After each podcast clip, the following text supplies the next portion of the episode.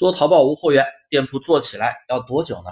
感谢你的收听，大家可以添加我的微信幺五四七五三八三，一套淘宝无货源精细化运营视频课程免费发给你学习，有问必答，说到做到。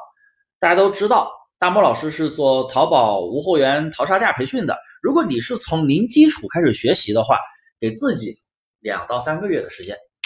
第一个月学习选品上架，在这个时间会出单，也会有收益。但并不会太高，可能只有几百块，也可能是一两千块。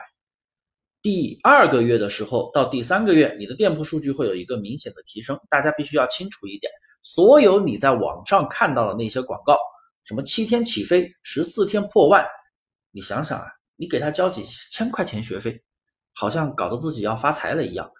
大家理性一点，这不可能的。店铺为什么需要两到三个月才会有明显的效果呢？因为要养权重。做过淘宝店的朋友应该有一个非常明显的感觉，特别是我的淘差价学员，如果听这节课应该非常的有感触。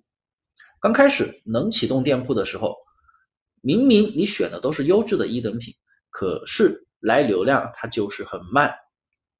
但是当你的店铺坚持做一个月之后，店铺它就能稳定出单，然后。